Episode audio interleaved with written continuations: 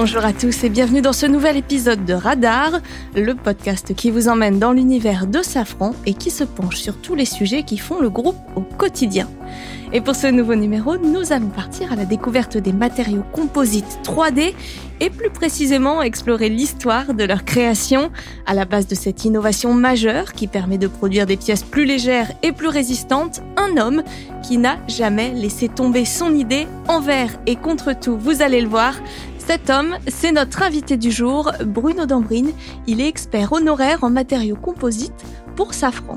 Alors tendez bien l'oreille, aujourd'hui on va prendre un cours de persévérance.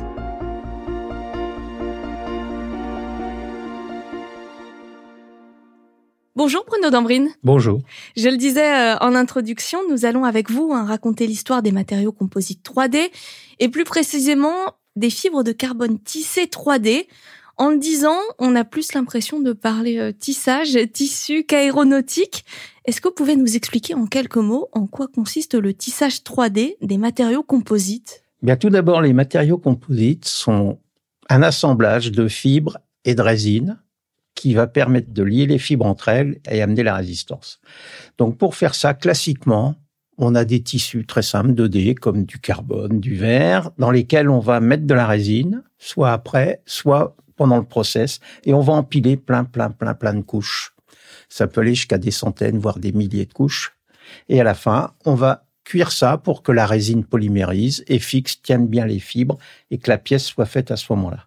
La particularité du tissage 3D, c'est de se dire, on va plus du tout empiler de couches, mais on va faire une préforme 3D, c'est-à-dire en trois dimensions, dans laquelle toutes les fibres vont être euh, introduites par tissage, par un métier jacquard, et qui vont être liées toutes entre elles pour former une seule préforme compacte et monobloc. Donc après, on injecte la résine dedans et on a la pièce. Leur histoire a commencé euh, au tout début des années 90, ça fait donc un peu plus de 30 ans. Pourquoi avoir décidé de vous y intéresser? D'abord, je suis un homme de matériaux au niveau euh, de ma carrière et puis de mes études. Et donc, euh, les matériaux composites commençaient à émerger dans les années 80-90 et étaient très prometteurs pour euh, instruire des gains de masse, euh, des procédés nouveaux. Et comme toutes ces choses-là, il y a eu beaucoup d'emballements, il y a eu beaucoup de programmes de lancer. Et en fait, il y a très peu de choses qui ont débouché à ces époques-là. Donc, après cette, ce grand engouement, il y a eu une période de plutôt de relaxation. Et puis, à partir des années 90-2000, on a commencé à se dire que si on voulait faire des progrès en masse, en particulier pour tout ce qui vole, il fallait euh, s'y remettre, faire des pièces avec ces matériaux-là, ce qu'on ne savait pas faire encore pour les avions. Donc, moi personnellement, j'avais construit des kayaks en fibre de verre, hein, donc en composite, quand j'étais étudiant. Donc, euh, naturellement, ça m'a intéressé. Donc, euh, l'idée, c'était d'introduire ça dans les moteurs d'avion tout le monde s'y est mis, tous les constructeurs ont dit on va commencer à faire des pièces. Du principe simple, on empile des couches euh, et on fabrique la pièce. On a réussi à en fabriquer quelques-unes, puis il a fallu les tester. C'est là où ça a commencé à se compliquer, c'est que les principales difficultés, en particulier pour les moteurs d'avion, mais aussi pour les avions, c'est les ingestions de corps étrangers, en particulier les oiseaux, et ce qui traîne. Et là, Vu la taille du moteur que produisait euh, Safran à l'époque, le CFM, à cette taille-là, les aubes explosaient. Supportaient pas du tout les chocs d'oiseaux.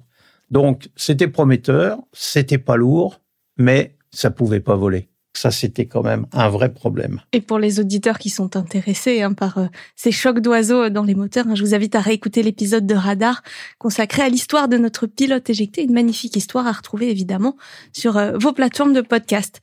Bruno, vous nous le dites, finalement, tous ces projets semblent malgré tout prometteurs, mais SNECMA, qui est aujourd'hui Safran Aircraft Engines, décide d'arrêter les travaux sur les composites en 1996, donc finalement mmh. quelques années seulement après le, début. Que décidez-vous de faire alors? Moi, j'étais toujours dans les matériaux, donc je pensais que le tout début des structures entrelacées était vraiment prometteur vis-à-vis -vis de ces chocs à l'oiseau. Le directeur technique à ce moment-là me convoque dans son bureau pour me demander où on en était. Et est-ce que je pensais qu'il y avait un avenir sur ces matériaux-là? Donc là, je lui ai dit que OK, mais vu la décision euh, générale qu'il faille tout arrêter, je lui ai demandé si je continué quelques activités avec les acteurs universitaires. Ça permettait d'entretenir le niveau de recherche, en fait, parce que pour mener des actions de ce type-là, il faut avoir un tissu universitaire assez large. Et si on arrête le sujet, il reprend pas avant dix ans.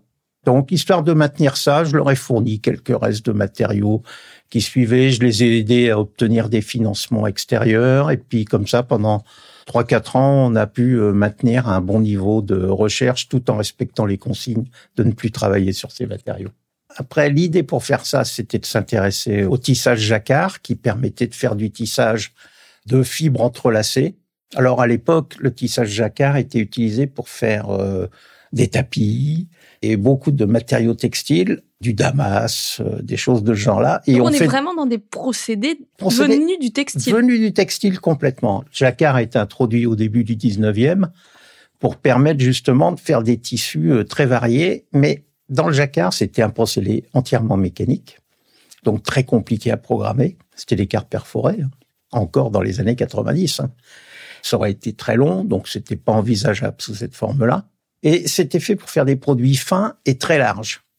Or, nous, on voulait faire des produits épais et peu larges. Donc après, il a fallu que je trouve un tisseur que j'ai trouvé SEP, qui était une filiale de Snecma à l'époque et de Safran maintenant, et Dominique Coupé, qui est un vrai tisseur qui travaillait sur l'aiguilletage pour les propulseurs, en fait, pour les matériaux carbone. Je suis allé le voir, on s'est bien entendu et je lui ai dit, il faut que tu me trouves un tisseur avec un jacquard électronique et qui soit capable de faire des choses euh, compliquées, comme je disais. Et donc là, on a commencé à faire la tournée. Les tisseurs français n'ont pas voulu. Ils nous ont dit que ça marcherait jamais.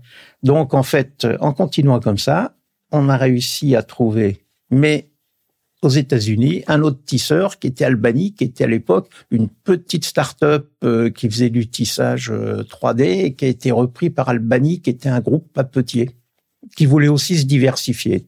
Les interlocuteurs sur lesquels on est tombé ont parlé le même langage, c'est-à-dire intégrer la mécanique complexe des pièces de moteur d'avion dans le tissage. Donc là, on a réussi à avoir ce dialogue commun. Et on était en plus une toute petite équipe. C'est-à-dire, côté Safran, on était deux, Dominique et moi-même. Et côté Albany, ils étaient deux aussi. John Goering et Brian Coffenberry. Et ça nous a permis d'avancer très, très vite, de faire ce qu'on appelle des proof of concept très rapidement, c'est-à-dire des démonstrations de faisabilité de petits morceaux.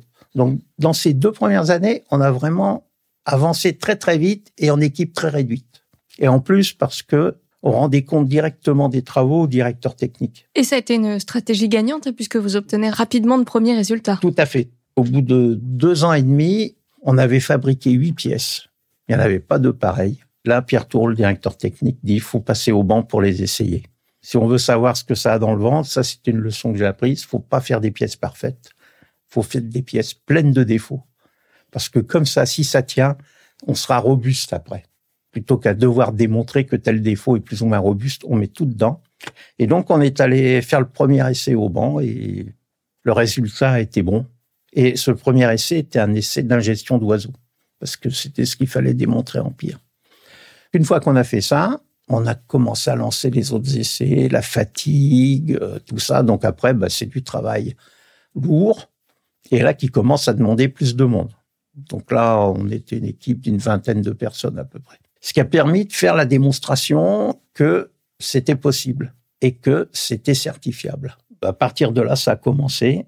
On a euh, décidé à ce moment-là de faire un projet à la taille du CFM 56 à l'époque, qui devait être précurseur pour le LIP, savoir est-ce qu'on serait capable d'introduire une telle technologie pour le LIP.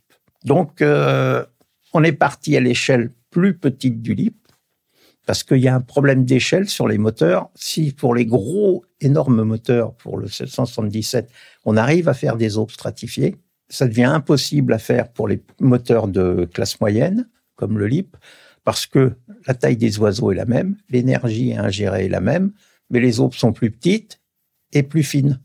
Donc, ce qui marche à peu près sur les gros moteurs, comme le GE90, qui est le seul à en avoir, hein, marche plus du tout à l'échelle du LIP il a fallu aussi euh, discuter avec nos partenaires General Electric, qui eux avaient la technologie stratifiée et nous ont beaucoup challengé.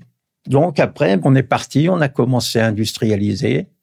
Maintenant, il y a un bureau d'études complet qui s'occupe de ça. Il y a à peu près 600 personnes pour s'occuper de ça, incluant trois usines. Donc euh, une aux États-Unis, une au Mexique et puis une dans l'Est. Justement, hein, cette aventure américaine qui a été euh, la vôtre vous a permis hein, de développer euh, tout ce projet autour des fibres composites 3D jusqu'à l'inauguration d'une usine commune à Safran et à Albany. C'était en avril 2014 et c'était aussi l'aboutissement finalement d'années de recherche de voyage et aussi de ténacité, puisqu'on l'a vu, ça n'a pas toujours été évident. Quand on a un bon background en recherche, tout ce que j'avais pu faire sur des matériaux avant, tels que les céramiques, ont été très utiles pour euh, développer ce projet. Donc en fait, c'est aussi l'aboutissement de travaux antérieurs. Si on veut faire de l'innovation, il faut avoir une recherche de qualité en amont pour pouvoir l'appliquer. Ce qui a été important aussi, c'était le soutien euh, de la direction technique de Safran et puis euh, du PDG aussi, qui a permis de bien surmonter toutes les grosses difficultés qu'on a pu avoir. Parce que dans des programmes de ce type-là, au début, on enfile les essais, tout marche bien, puis tout d'un coup, il y en a un qui marche pas. Et là, il faut remettre euh, tout à plat pour euh, continuer jusqu'à aller jusqu'à la certification. plus, c'est des programmes longs. Hein. On a certifié et mis en service en 2016. On a démarré fin 99 avec Albany. Donc c'est 16-17 ans. Quoi. Alors Bruno, vous nous avez déjà donné euh, quelques exemples hein, d'utilisation euh, de ces fibres composites dans les projets de Safran. Quels avantages ont-elles apporté L'avantage principal, celui sur lequel euh, on s'est vraiment engagé sur le LIP, c'était le gain de masse. C'est-à-dire qu'il fallait absolument alléger les moteurs. Et l'introduction de cette technologie a permis de gagner environ 500 kilos par avion, ce qui est relativement énorme.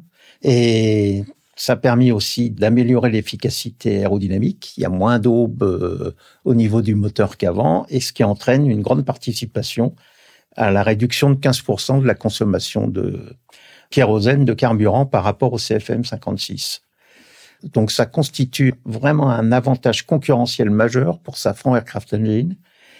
Et ça, c'est protégé par 150 brevets, donc qui nous permet d'avoir une belle couverture au niveau propriété intellectuelle et puis, on a aussi développé le carter composite par enroulement à partir de technologie euh, tissée 3D, qui est aussi une techno exclusive euh, Safran, qui a permis d'introduire le, le carter qui entoure les aubes et qui participe largement à la réduction de masse également. Vous nous parliez des nombreux brevets qui ont été mmh. déposés. Ça veut dire que ces fibres, ce produit, peut encore euh, évoluer, s'améliorer dans les années à venir? Tout à fait. C'est-à-dire que la manière de tisser pour arriver à la préforme, le produit fini, évolue tous les jours. Ça continue encore euh, fortement à Safran Composite au niveau recherche. Les machines ont évolué, on tisse de plus en plus vite. Ça, c'est la rentabilité industrielle. Mais on sait faire aussi des choses de plus en plus complexes et de manière facile et numérique. C'est-à-dire que la part de la simulation dans ce travail a pris euh, vraiment une grande importance. Merci beaucoup euh, Bruno Dambrine d'avoir été notre radar du jour. À très bientôt pour un nouveau numéro de Radar.